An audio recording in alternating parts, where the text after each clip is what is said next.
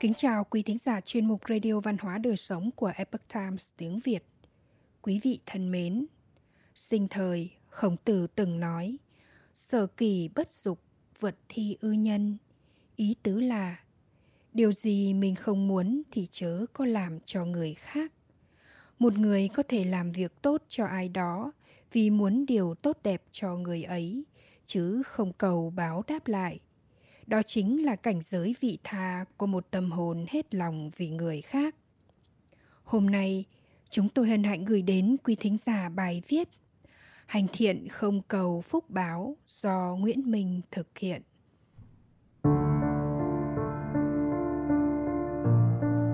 Chúng ta thường bất bình khi thấy người khác có biểu hiện của những tính xấu như tham lam, đố kỵ, vân vân.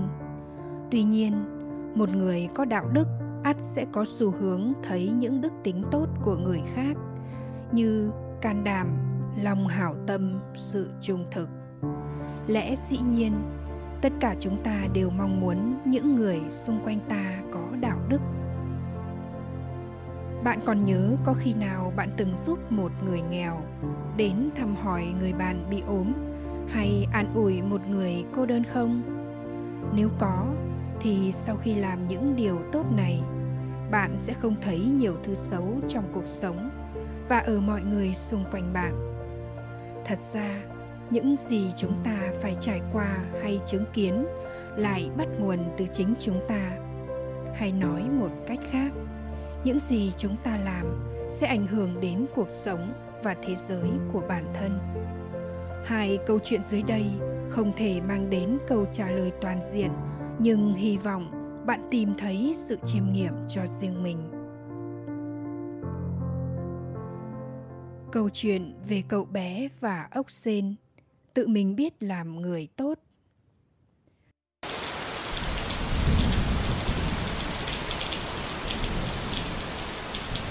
Sau cơn mưa, cậu bé thấy một con ốc sên trên đường. Cậu vui xuống cầm con ốc sên lên và nhẹ nhàng đặt nó vào trong bụi cỏ bên lề đường. Bà nội gọi cậu dặn dò, đừng chạy lung tung nhé. Cậu bé ngẩng khuôn mặt bầu bĩnh đáp lời bà. Cháu đang giải cứu ốc sên, nó nằm ở giữa đường đi ạ, à. nguy hiểm cho nó. Cháu vừa đưa nó về nhà của nó ạ. À. Bà nội hỏi cậu, ốc sên biết cháu giải cứu nó không? Cậu bé trả lời bà.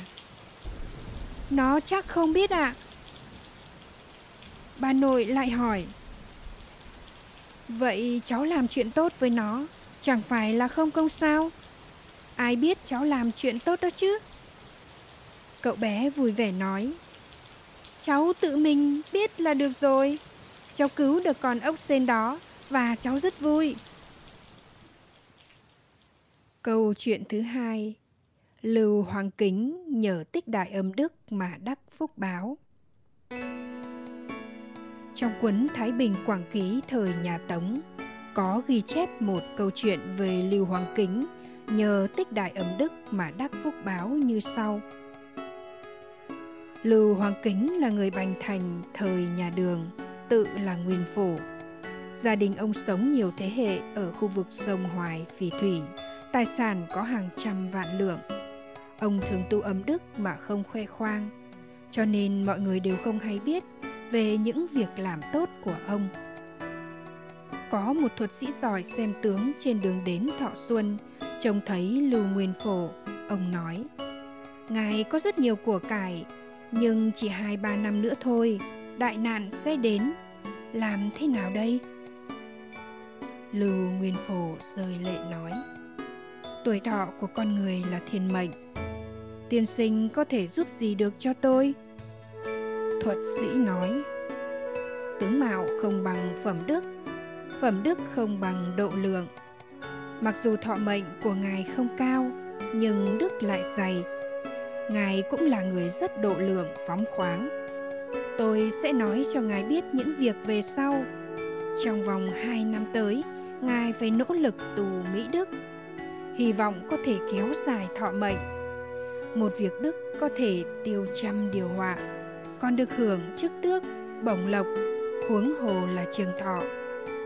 Cứ nỗ lực như vậy, ba năm nữa tôi sẽ lại đến gặp ngài. Kể từ đó, Lưu Nguyên Phổ bắt đầu đặt tâm chuẩn bị hậu sự cho mình. Ông có một cô con gái sắp kết hôn đến Dương Châu, muốn xin mấy cô hầu gái đi cùng. Ông dùng 80 vạn quan tiền mua bốn câu hầu gái.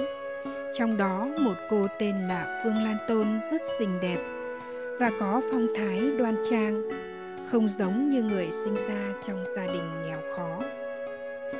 Lưu Nguyên Phổ hỏi han sự tình. Phương Lan Tôn trầm ngâm rất lâu rồi mới trả lời. Tiện nữ mang tử tội, vốn không dám nhắc đến nữa. Chủ nhân đã hỏi kỹ thì mới dám tiết lộ. Gia đình con đời đời là danh gia vọng tộc, quê ở Hà Lạc. Tiền phụ làm quan ở Hoài Tây, không may gặp giặc ngô phản loạn hùng bạo vì thấy họ của ông giống với họ của cường bạo nên triều đình nghi ngờ là người thân của bọn phản tặc do vậy cha mẹ tiểu nữ đều bị triều đình giết. Cả gia đình bị tịch thu tài sản. Từ đó con rời vào hoàn cảnh hèn mạt, không có nơi nào để kêu oan. Sau khi giặc ngô bị dẹp, toàn bộ những người thân khác trong gia đình họ phương đều bị quan quân bắt làm tù binh, cũng không biết lưu lạc ở đâu. Bản thân tiện nữ đã bị đổi qua hai chủ, giờ mới vào đây lưu nguyên phổ cảm thán hồi lâu rồi nói. Giày dẫu có mới cũng không thể đội lên đầu. Mũ dẫu có cũ cũng không thể dẫm dưới chân. Dù gia đình cô chết oan, nhưng cô vẫn là con nhà quan lại. Mà nỗi oan của cô, ai nghe cũng phải phẫn nộ. Huống hồ ta là bậc nam tử.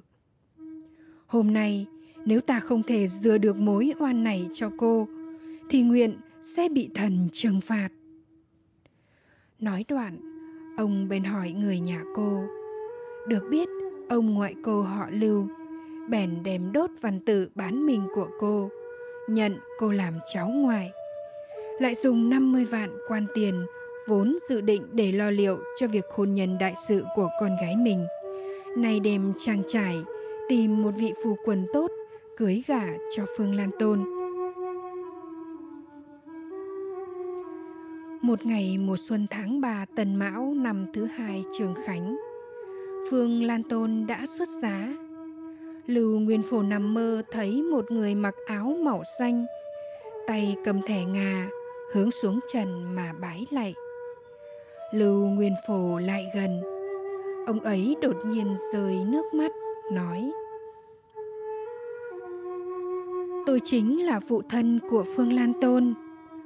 Ấn đức của ngài, tôi nhất định sẽ báo đáp. Tôi nghe nói ẩm đức có thể cảm động đến trời xanh. Đến nay, thọ mệnh của ngài đã hết. Tôi vừa báo cáo lên thiên đế để cầu xin cho ngài rồi. Nói vừa dứt lời, người này liền biến mất.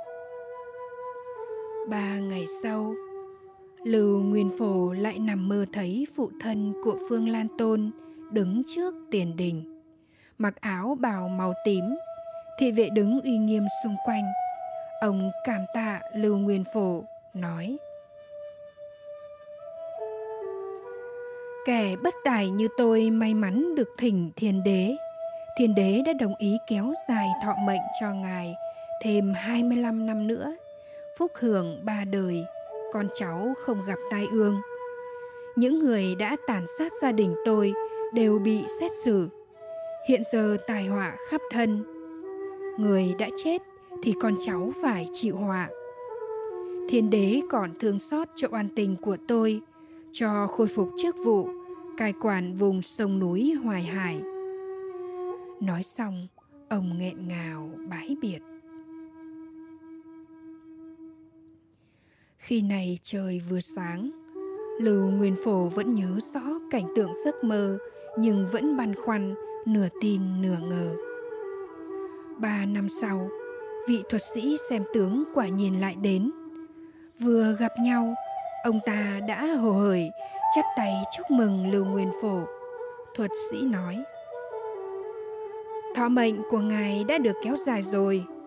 Để tôi xem khoảng cách giữa lông mày và tóc của ngài nào. Lưu Nguyên Phổ bỏ mũ, vén tóc, để lộ ra vầng trán, thuật sĩ nói. Ôi, đây đúng là bằng chứng nhờ ấm đức mà cảm động đến thiên đế. Từ nay về sau, thọ mệnh của ông sẽ kéo dài thêm 25 năm nữa, gia tộc phúc hưởng ba đời. Lúc này, Lưu Nguyên Phổ mới kể cho thuật sĩ nghe chuyện về phụ thân của Phương Lan Tôn. Thuật sĩ nói, Hàn quyết nước tấn thời Xuân Thu âm thầm bảo vệ triệu thị. Từ Mã Thiên cho rằng, mười đời nhà triệu thị đều làm đến vương hầu chính vì có ẩm đức. Huống hồ gia đình Phương Lan Tôn đã không có người nối dõi. Bản thân Phương Lan Tôn chỉ là nô tỳ. Vậy mà ngài không những không tiếc tiền tài, lại không bị mê mẩn bởi nhan sắc xinh đẹp của cô ấy. Ngài đã thường cảm giúp đỡ cho cô gái mồ côi. Đây đều là nhờ âm đức dày của ngài.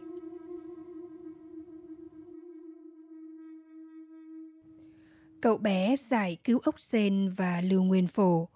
Mặc dù làm việc tốt trong những hoàn cảnh khác nhau, nhưng đều có một điểm chung. Họ hành thiện mà không phải vì để cho người khác xem cũng không phải để được báo đáp ông trời không vô tình làm rơi nhân bánh. Phúc phận có đều nhờ tích đức hành thiện mà có được.